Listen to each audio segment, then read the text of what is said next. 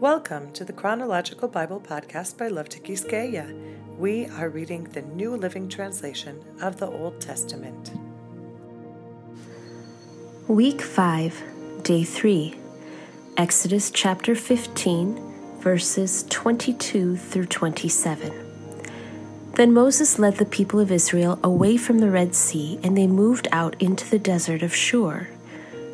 They traveled in this desert for three days without finding any water. When they came to the oasis of Marah, the water was too bitter to drink, so they called the place Marah, which means bitter. Then the people complained and turned against Moses. What are we going to drink? They demanded. So Moses cried out to the Lord for help, and the Lord showed him a piece of wood. Moses threw it into the water, and this made the water good to drink. It was there at Marah that the Lord set before them the following decree as a standard to test their faithfulness to Him.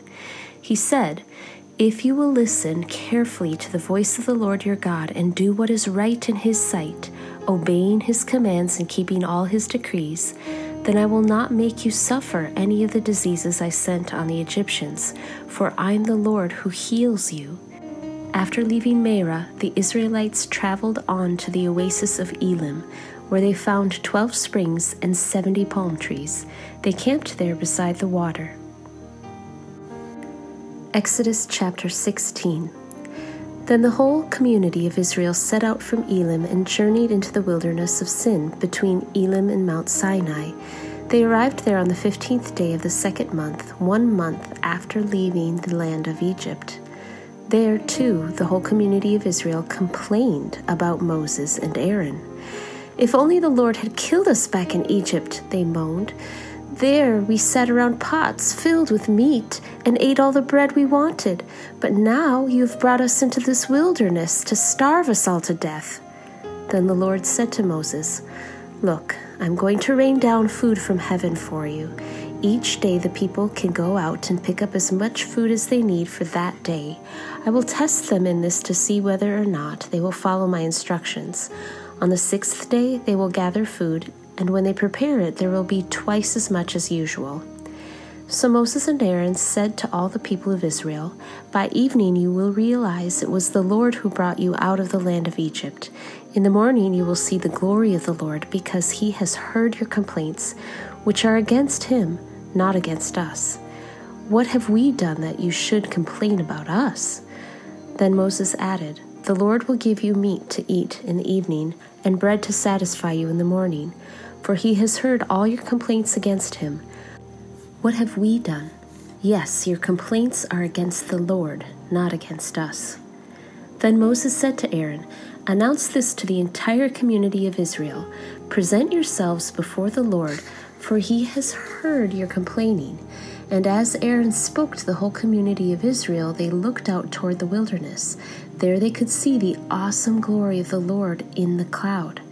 Then the Lord said to Moses, I have heard the Israelites' complaints. Now tell them, In the evening you will have meat to eat, and in the morning you will have all the bread you want. Then you will know that I am the Lord your God. That evening, vast numbers of quail flew in and covered the camp, and the next morning the area around the camp was wet with dew when the dew evaporated, a flaky substance as fine as frost blanketed the ground. The Israelites were puzzled when they saw it. What is it? they asked each other. They had no idea what it was. And Moses told them, It is the food the Lord has given you to eat. These are the Lord's instructions. Each household should gather as much as it needs. Pick up two quarts for each person in your tent. So the people of Israel did as they were told. Some gathered a lot, some only a little, but when they measured it out, everyone had just enough. Those who gathered a lot had nothing left over, and those who gathered only a little had enough. Each family had just what it needed. Then Moses told them, Do not keep any of it until morning. But some of them didn't listen and kept some of it until morning. But by then it was full of maggots and had a terrible smell. Moses was very angry with them. After this, the people gathered the food morning by morning, each family according to its need. And as the sun became hot, the flakes they had not picked up melted and disappeared. On the sixth day, they gathered twice as much as usual, four quarts for each person instead of two. Then all the leaders of the community came and asked Moses for an explanation. He told them, This is what the Lord commanded. Tomorrow will be a day of complete rest, a holy Sabbath day set apart for the Lord. So bake or boil as much as you want today, and set aside what is left for tomorrow. So they put some aside until morning, just as Moses had commanded. And in the morning the leftover food was wholesome and good, without maggots or odor. Moses said, Eat this food today, for today is a Sabbath day dedicated to the Lord. There will be no food on the ground today. You may gather the food for six days, but the seventh day is the Sabbath. There will be no food on the ground that day. Some of the people went out anyway on the seventh day, but they found no food. The Lord asked Moses, How long will these people refuse to obey my commands and instructions? They must realize that the Sabbath is the Lord's gift to you. That is why he gives you a two day supply on the sixth day, so there will be enough for two days. On the Sabbath day, you must each stay in your place. Do not go out to pick up food on the seventh day. So the people did not gather any food on the seventh day. The Israelites called the food manna. It was white like coriander seed, and it tasted like honey wafers. Then Moses said, This is what the Lord has commanded. Fill a two quart container with manna to preserve it for your descendants. Then later, generations will be able to see the food I gave you in the wilderness when I set you free from Egypt. Moses said to Aaron, Get a jar and fill it with two quarts of manna. Then put it in a sacred place before the Lord to preserve it for all future generations. Aaron did just as the Lord had commanded Moses. He eventually placed it in the Ark of the Covenant in front of the stone tablets inscribed with the terms of the covenant. So the people of Israel ate manna for forty years until they arrived at the land where they would settle. They ate manna until they came to the border of the land of Canaan. The container used to measure the manna was an omer, which was one tenth of an ephah. It held about two quarts. Exodus chapter 17 verses 1 through 7. At the Lord's command, the whole community of Israel left the wilderness of Sin and moved from place to place. Eventually, they camped at Rephidim. But there was no water there for the people to drink. So once more, the people complained against Moses. Give us water to drink, they demanded. Quiet, Moses replied. Why are you complaining against me? And why are you testing the Lord? But tormented by thirst, they continued to argue with Moses. Why did you bring us out of Egypt? Are you trying to kill us, our children, and our livestock with thirst? Then Moses cried out to the Lord, What should I do with these people? They are ready to stone me. The Lord said to Moses, Walk out in front of the people, take your staff, the one you used when you struck the water of the Nile, and call some of the elders of Israel to join you. I will stand before you on the rock at Mount Sinai. Strike the rock, and water will come gushing out. Then the people will be able to drink. So Moses struck the rock as he was told, and water gushed out as the elders looked on. Moses named the place Massah, which means test and Meribah, which means arguing, because the people of Israel argued with Moses and tested the Lord by saying, Is the Lord here with us or not?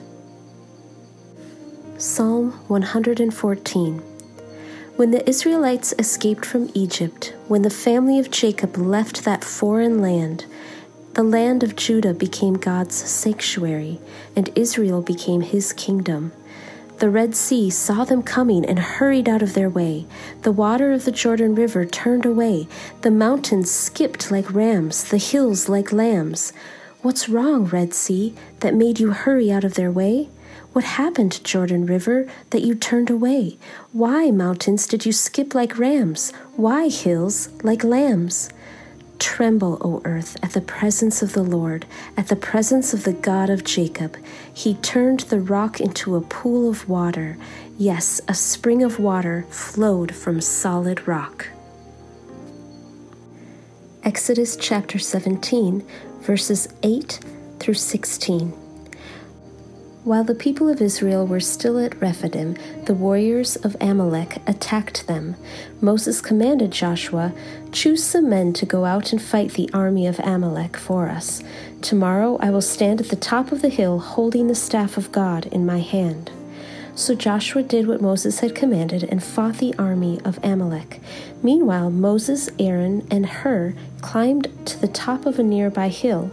As long as Moses held up the staff in his hand, the Israelites had the advantage. But whenever he dropped his hand, the Amalekites gained the advantage. Moses' arms soon became so tired he could no longer hold them up. So Aaron and Hur found a stone for him to sit on. Then they stood on each side of Moses, holding up his hands. So his hands held steady until sunset. As a result, Joshua overwhelmed the army of Amalek in battle. After the victory, the Lord instructed Moses Write this down on a scroll as a permanent reminder and read it aloud to Joshua. I will erase the memory of Amalek from under heaven. Moses built an altar there and named it Yahweh Nissi, which means, The Lord is my banner. He said, They have raised their fist against the Lord's throne, so now the Lord will be at war with Amalek generation after generation. Thank you for joining us on this journey through God's Word. Don't forget to subscribe to this podcast. You can also find the Chronological Bible Group on Facebook and Instagram to join us there as well and find more supplemental information. We look forward to being in the scriptures here together again tomorrow. God bless you.